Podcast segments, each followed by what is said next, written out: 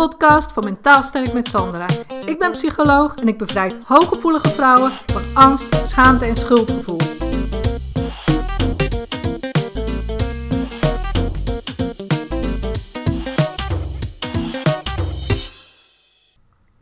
Waarschijnlijk gaat dit herkenbaar voor je zijn. Want als je veel piekert, wat ben je dan eigenlijk aan het doen? Dat is wel eens goed om eens te bekijken op een afstandje. Want als je piekert, dan ben je waarschijnlijk een oplossing aan het zoeken. Om je beter te voelen. Misschien wel een oplossing voor uh, ja, iets wat om je heen gebeurt. Maar uiteindelijk leidt die oplossing dan ook weer ertoe dat jij je ook beter voelt. Maar wat ben je dan in feite aan het doen? Kijk, uh, we hebben natuurlijk met ons denkbrein, hè, dat zit over ons emotionele brein heen. Dus dat is in de loop van de evolutie eh, hadden we eigenlijk alleen een emotioneel brein. Dat is groter gegroeid als een denkbrein, zeg maar, overheen geëvolueerd. En met dat denkbrein kunnen we heel handig dingen oplossen. Dus als je op je werk zit en je hebt een taak, nou dan neem je stap 1, 2, 3, 4 en dan heb je dus die taak opgelost.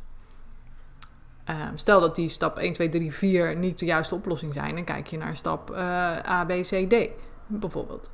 Nou, en misschien is dat wel de juiste oplossing. dus zo gebruik je over het algemeen dagelijks je brein. Ook als je zeg maar bijvoorbeeld um, gaat stofzuigen.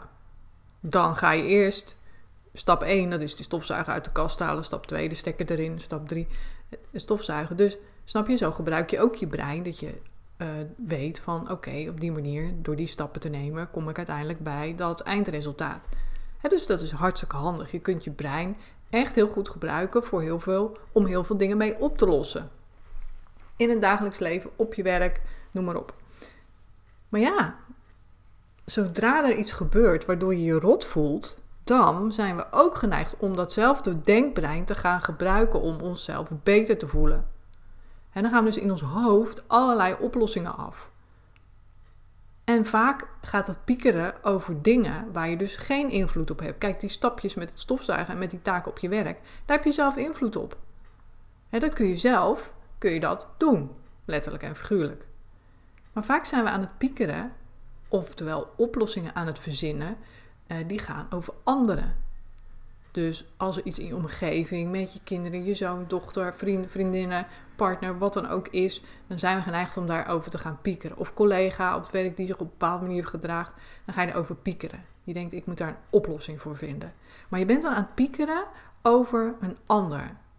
En op die ander hebben wij natuurlijk geen invloed, zoals wij wel invloed hebben op die taak die we van, uh, die we van stap 1, 2, 3, 4 uh, kunnen uitvoeren.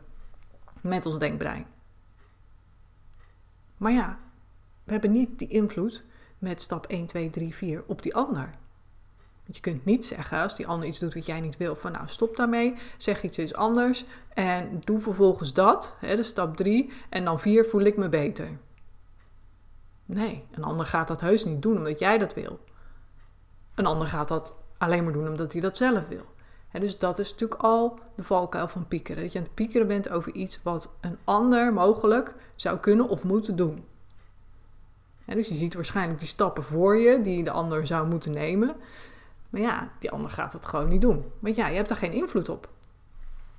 En zo is het ook met um, ja, invloed op, op corona of weet je, politiek of iets hè, wat, wat, wat nog groter buiten je, je invloedssfeer ligt. Nou, daar kun je ook over piekeren. Maar ook dat leidt natuurlijk niet tot diezelfde oplossing zoals dat op je werk wel kan. En ja, uiteindelijk is jouw doel met piekeren is natuurlijk om jezelf beter te voelen. Alleen, denk ook eens na, als we het toch over, over denken hebben, van hoe vaak heeft dat piekeren jou geholpen? In hoeverre heeft dat piekeren echt iets voor jou opgelost? Ben je daardoor beter gaan voelen? Nou, waarschijnlijk niet, want met, van piekeren lig je wakker, word je alleen maar vermoeider, voel je alleen maar slechter. dus het piekeren voor een oplossing over anderen of om je gevoel te verbeteren, dat heeft je niks gebracht tot nu toe. Dus het is ook belangrijk dat je dat beseft van oké, hoe, hoe heeft dat piekeren mij tot nu toe uh, ooit goed geholpen om echt weer lekker in mijn vel te zitten en dat ik daarmee alle problemen van anderen of in mijn eigen uh, leven heb opgelost. Kijk, je kunt kijken, stel dat je, je bent ontslagen of uh, je baan zit op de tocht of je bent boventallig of is gedoe op je werk en het zit je allemaal niet lekker. Nou, dan kun je wel natuurlijk kijken van oké, welke stappen kan ik nemen? Dus bijvoorbeeld, um, ik ga een gesprek aan met de leidinggevende of ik ga uh, nou ja, mezelf daarvoor trainen, want dat durf ik niet. Hè? Dus dan zijn dat stappen om te nemen. Um, ik ga solliciteren. Nou, wat zijn daarvoor stappen? Stap 1 is dan de, de, internet openslaan. Stap 2 is je netwerk aanboren. Stap 3 is iets op LinkedIn zetten. Stap 4 is een, brief versturen. Weet je, dan kun je uh, bezig zijn. Dan kun je dus aan de gang met een oplossing. En dat die er dan niet meteen is, oké. Maar je bent in ieder geval stappen aan het nemen met dat denkbrein. Hè, die um, ja, toch eigenlijk heel praktisch is ook. En vervolgens kun je daar natuurlijk ook weer over piekeren. Van, goh, zal ik wel aangenomen worden en vind ik die baan wel leuk en al die dingen.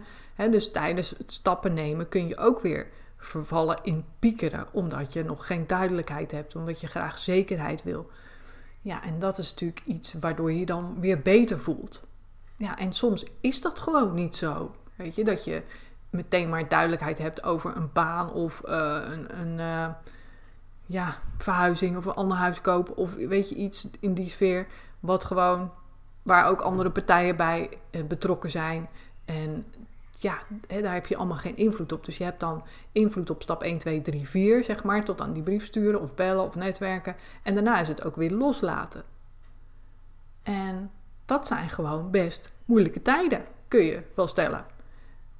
En daarom is het natuurlijk ook zo belangrijk dat je, als je dan je denkbrein gaat gebruiken, uh, wat ja, om oplossingen te verzinnen, zeg maar, om je beter te voelen, dat je dat denkbrein gaat gebruiken om te leren hoe je daarmee om kan gaan. Tijdens die tijden waarin je niet direct duidelijkheid of zekerheid hebt. Waar je stap 1, 2, 3, 4 genomen hebt en daarna blijft er een soort van onduidelijk grijs gebied hangen. Nou, en dan ga je daarin zitten piekeren. Dat je dus je denkbrein dus gebruikt om te leren omgaan met uh, die momenten. Want ja, je hebt nou eenmaal dat denkbrein. Je kunt dan twee dingen doen: vervallen in piekeren, of je kunt leren hoe je met die moeilijke momenten kunt omgaan. Vanuit datzelfde denkbrein natuurlijk. Want ja, daar heb je dan nog steeds mee te maken.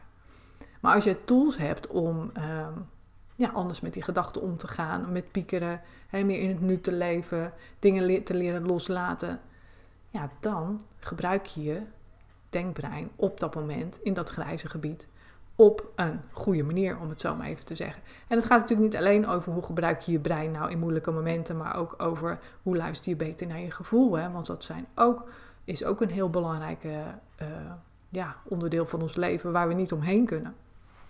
En waar het uiteindelijk eigenlijk allemaal om draait. Want je wil je natuurlijk gewoon goed voelen. Het is een gevoel. En die twee gaan natuurlijk hand in hand. Dus ja, als je, als je op een punt staat waarvan je denkt van Weet je, ik weet het niet. Ik zit te vervallen in piekeren en ik ben er eigenlijk alleen maar in, ja, in gedachten mee bezig om oplossingen te zoeken. En die komen er niet, die zijn er niet. Er is geen duidelijkheid. Ik heb er geen invloed op. Of het is nog een grijs gebied waar ik in de wacht sta en waar ik geen duidelijkheid heb. Ja, dan zou ik zeggen, ga ondertussen aan de slag met hoe je daarmee om kunt gaan. Want kijk, dat vind ik ook altijd het mooie van mensen die zich bij mij aanmelden. Die zijn echt er klaar voor. Die zijn zo, ik, ik wil gewoon niet meer dit. Hoe ik er nu mee omga en hoe ik nu in het leven sta en hoe ik met dingen bezig ben. Als iets niet lukt of als het onduidelijk is of als er iets in mijn omgeving gebeurt met anderen. Dat ik er wakker van lig, me verantwoordelijk voel. En weet je, je bent er al een held als je je aanmeldt. Dat rijmt. Dus dat is al zo belangrijk. Dat je het jezelf gunt om anders om te gaan met dat brein op momenten dat het wat moeilijker is in ons leven. Dus ik zou ook zeggen, gun jezelf dat gewoon. Want ik ben nu bezig ook met uh, reviews. Er, zitten, er zijn weer nieuwe reviews geplaatst op een... Uh, op Google eh, Maps kun je dan kijken, weet je, er staat, typ je mentaal sterk met Sandra in en dan zie je dus de Google reviews. En het is zo leuk ook weer om te lezen. Ik denk van, oh ja, fijn, weet je wel. Deze mensen zijn zulke helden, want die, zijn, die hebben die stap genomen om naar me toe te komen en zich te laten helpen met dat brein, dat denkbrein en dat gevoel natuurlijk. En kijk waar ze nu zijn, weet je, het is fantastisch. Er zijn, zijn erbij die hebben echt hele nieuwe levens opgebouwd. Echt gewoon verhuisd, weg, relaties verbroken, hele nieuwe levens naar het buitenland verhuisd. Uh, sommigen gewoon twee uur verderop verhuisd. Weet je, mensen doen het uiteindelijk. Niet gewoon, dat niet, wil ik niet zeggen. Daar gaan natuurlijk best wel wat stappen aan vooraf en het is allemaal niet makkelijk, maar uiteindelijk doen ze het wel. En dan, als je dan leest, ja, hoe ze zich nu voelen en dat ze gewoon een fijn nieuw leven hebben, dan denk ik, wow, weet je, het komt omdat je zelf die stap hebt gezet. Dat jij al bereid was om het anders voor jezelf te willen. Daar begint het mee. Weet je, daar begint het mee. Dus ik zou zeggen, ga dat eens gewoon eens even lezen, die reviews. Laat je inspireren. En als je vastloopt, neem alsjeblieft zelf ook die stap om hulp te zoeken. En of je dat nou bij mij doet of bij iemand anders, dat maakt me nog geen eens uit. Maar doe wat. En blijf niet er alleen maar over denken.